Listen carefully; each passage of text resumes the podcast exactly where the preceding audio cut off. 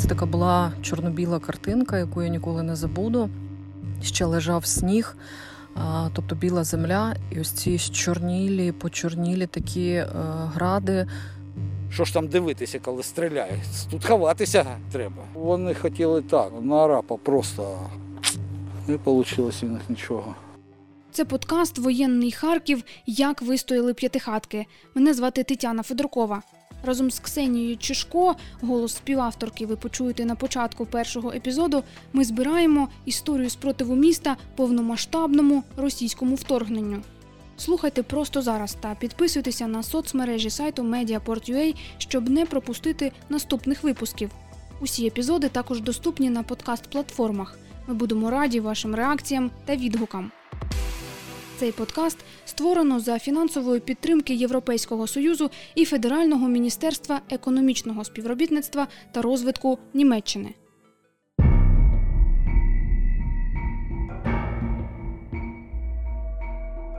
У перші дні повномасштабного вторгнення російська армія намагалася швидко захопити Харків.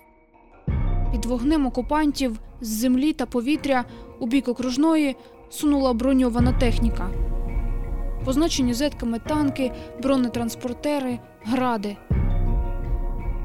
Ситуація змінювалася щохвилини. Але місто не капітулювало. Телеоператор Сашко Бринза згадує, які тоді ходили чутки.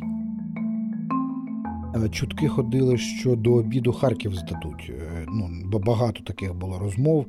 От що 92-га бригада розбита, що 92-ї бригади більше нема, вона розбита вщент. От, І що представ... і гуляло, що представники влади, ті, хто приймав рішення, не відповідали на дзвінки.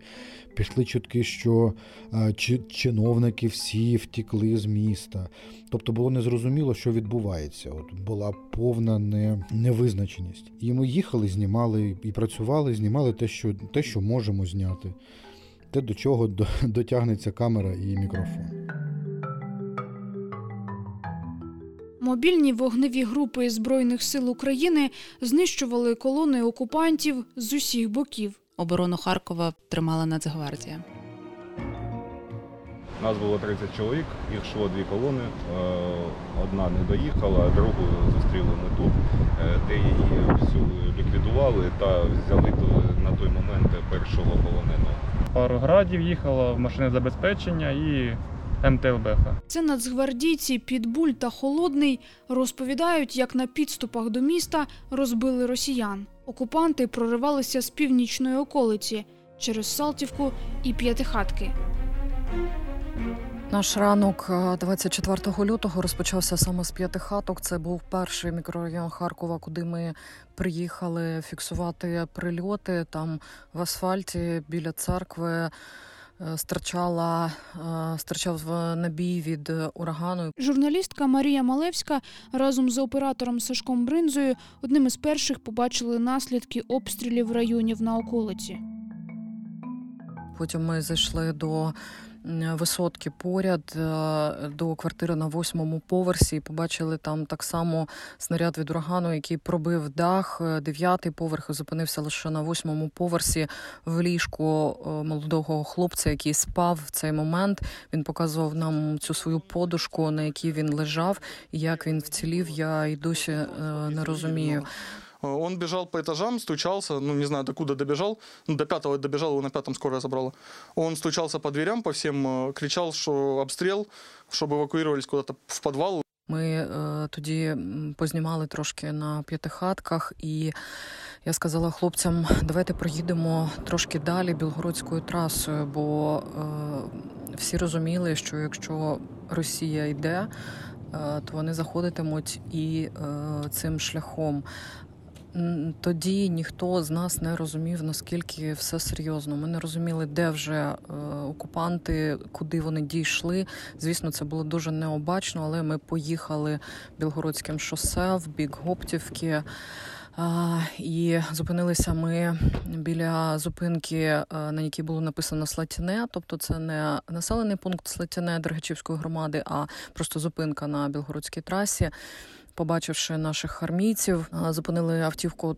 Трошки е, далі від них я вийшла з автівки дізнатися, що як. Але по поведінці наших військових побачила, що відбувається щось не те, бо вони повзали посадкою, е, стали показувати мені, е, щоб я ховалася. Я підійшла до них ближче і спитала: а що там далі, що на Гоптівці? І вони сказали: русські танки, блядь.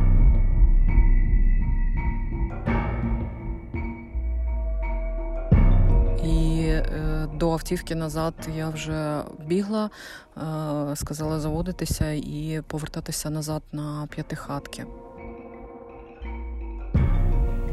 У них була поставлена задача заїхати в місто. І заїхати чим далі, тим краще. Е, Коли розказував полонений, куди вони направлялися? Вони направлялися в центр.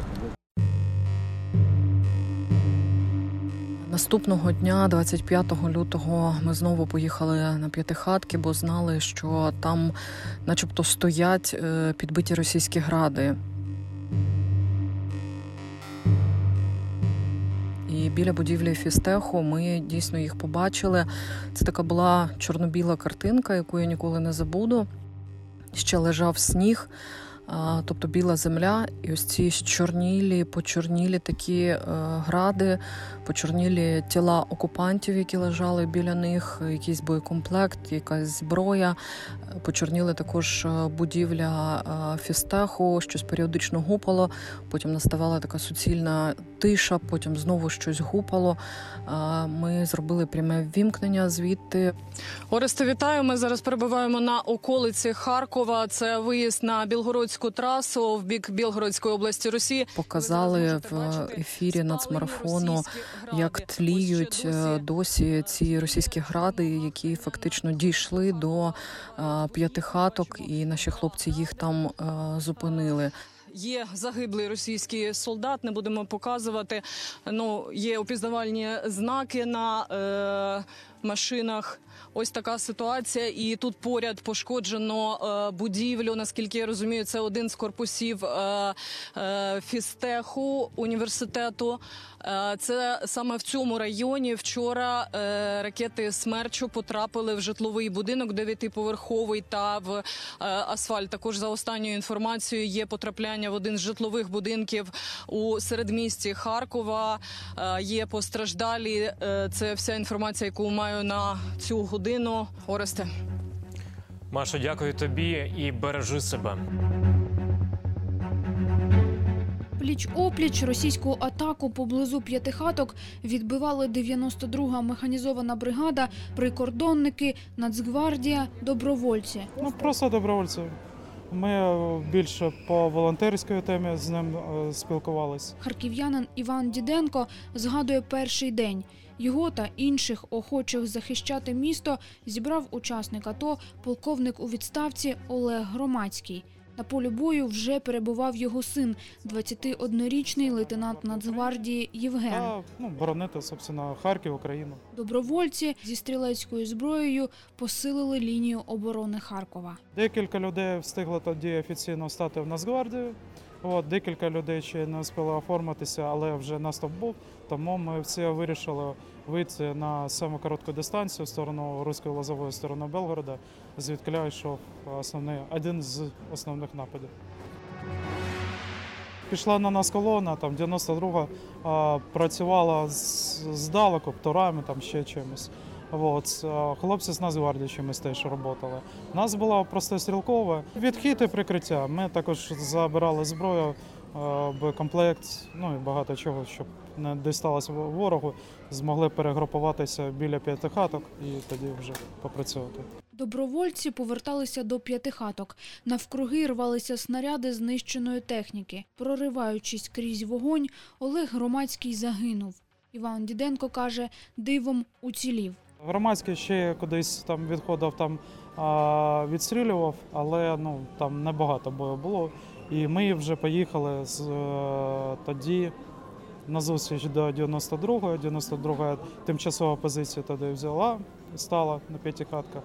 І е, ми якраз е, були усередині цієї колони, яка зривалася. Громадський спригнув з водійського наліво, я випрыгнув направо. Поки ми переміщалися до узбіччя, до нього було декілька прильотів снарядів. В мене рядом пролетіло, але ну, повезло. Машина теж е, була взорвана, і в неї була бока, і там вона теж вибухала довго. Тому ми з 92-го очікували або нападу дальнішого з російської колони. Ну, я вже присоединився до 92-ї, але до тіла вже неможливо було підійти. Ну, Олег, я ж е, кажу, він не тільки професійний військовий був, але він був ще, ну як то кажуть, на, на армія народу. Він на, сам на себе взяв відповідальність, взяв людей, які можуть боронити, та повів за собою боронити Харків. А потрібно було підтримати теж 92-го, теж Нацгвардія. Вони а, хтось 92 там відходила з інших позицій, да, поступово, там відбиваючись від ворога. Нацгвардія там займала якісь сектора. Бували там великі ну, промежутки, які треба було закривати. Хоча б стрілково збрав, хоча б якимось гранатометом, там РПГ, ну хоч чимось. Перший день ну, це був дуже ключовий та і перший тиждень, тому що ворог, е, напевно, думав, що ми його будемо зустрічати квітами, але ми зустрічали не квітами.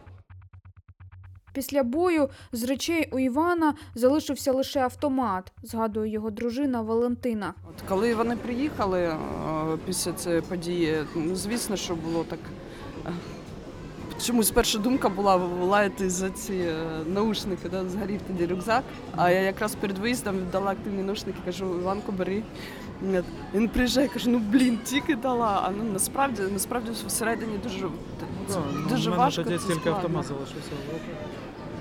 Да, от, е, сильно приймаєшся за людей, приймаєшся. Ну, а, навіть в твоєму підрозділі, коли з'являються нові люди, не ті, які от, з, з якими ти товаришував до цього, так що ти все рівно за них дуже переймаєшся. Я, я розумію ну, весь об'єм цієї справи, наскільки вона значна, але ну, наразі це сприймається як е, знаєте, е, щось органічне, тобто інакше не могло бути. Тієї ночі військові, нацгвардійці та добровольці не дали росіянам прорватися до Харкова. А невдовзі Євген Громадський, який разом із побратимами знищив ворожу колону, дізнався про загибель батька. Під час нападу на місто Харків та під час е, попитки прориву е, наших позицій я залишився на позиції разом зі своїм водієм бронеавтомобіля, а також чотирма військовослужбовцями строкової служби, а також залишився на позиції мій батько, який прикривав нашу групу, щоб ми зайшли в тил противника та надали йому жорсткої відсічі. Я дізнався з утра, що в мене батько загинув під час прориву і в оточенні з противником. Але на в той день ми палили їхню техніку, одну МТЛБ, два гради і підвозку снарядів до неї. Пізніше стане відомо, що президент України Володимир Зеленський присвоїв Євгену найвищу нагороду Герой України. Коли ситуація у Харкові стала спокійнішою, на виїзді з міста у бік п'ятихаток з'явився банер пам'яті Олега Громадського. Міській владі пропонують назвати іменем захисника одну з харківських вулиць.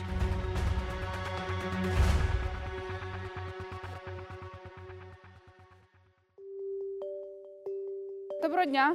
Про п'ятихатки хочемо розказати, як тут у вас. Гарно, от ми сидимо, гарно. Як магнітом, усе сюди летіло. Як і вийшов. Сергій мешкає в одній з пошкоджених п'ятиповерхівок у п'ятихатках. Дорогою додому з пакетом гуманітарної допомоги зустрічає приятелів. З 24 лютого ми нікуди не виїжджали. От, от він, я, ми кожен день. Да. Нема куди, бабла немає. Самый ближний к Белгороду. Вот поэтому он и пострадал. Пол п'ятого 24-го, з Да. пол п'ятого, як почали лупити. Вот тогда было красиво, вообще. Страшне.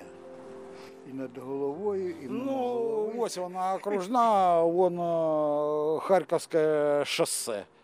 Воно як ракада було. І що тут? е, З, з гряника со школы старой с баклажкой воды набрал, Серега. А тут пролетела ракета и высыпала. А говорит, меня одна так толкает, мужик с бабой. А говорит, а что вы несете? Мужчина. Я говорю, воду. Говорит, какую воду? Говорит, она все разлилась. Я говорю, а, спасибо. Пришлось баклажку вытянуть и по новой идти. Это было. А води Ви ж розумієте, 26 кілометрів е, до кордону для сьогоднішнього вооруження. Ну що це 26 кілометрів? Це нічого. Як Збройні сили України давали відсіч агресору на підступах до Харкова, жителі п'ятихаток чули, а згодом і побачили.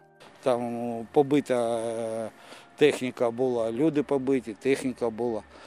Бухала і бухала, а самих боїв ніхто не бачив. Що ж там дивитися, коли стріляють? Тут ховатися треба. Вони хотіли так, на арапа просто зайти. Не вийшло в них нічого. Російська армія тримала Харків в облозі і била по п'ятихатках із захоплених сіл. Тепер це один з найпошкодженіших обстрілами районів Харкова. Частково зруйновані будинки, школа, магазини, будівля фістеху. Усі пошкоджені. Побитый, замок вылетел, там все. Відсоток, е, вилетів. відсоток шкоди різний. А так, отам от угол е, увесь знесло, туди аж е, дира у підвал. Та коли води не було, газу не було, нічого не було, ото у баклажках бігали воду, туди набирали. Вон, бачиш, дрова лежать.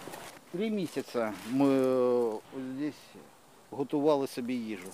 Сергій веде до підвалу кооперативного будинку, де у перші місяці вторгнення ховалися десятки людей. Попри відносну тишу, яка встановилася після контрнаступу української армії, чоловік ночує в укритті. Нічого, сьогодні чотири штуки, вон, е, Паша каже, ото як чиркнуло кудись туди на юг. Куди вони полетіли, а ви ж знаєте, який збой, і усе прийшло у ноги. Поки ховаємося, ото у нас як бомбосховище, той підвал, якась гарантія. Хто приходить, а ми так вон там з одним хлопцем таке ночуємо постійно.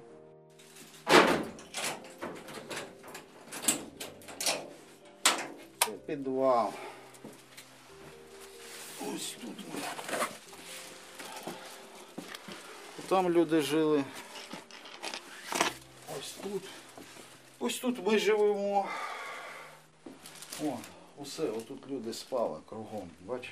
Це і жінки, і Ну, Усі і діти, і собаки, і кішки, усі. Ой, що важливо. Фактор внезапності. Хто ж його знав, хто ж його до того- думали, що до цього кордон нормально працював, люди туди-сюди їздили. Обстріли йдуть, йдуть по Харкову.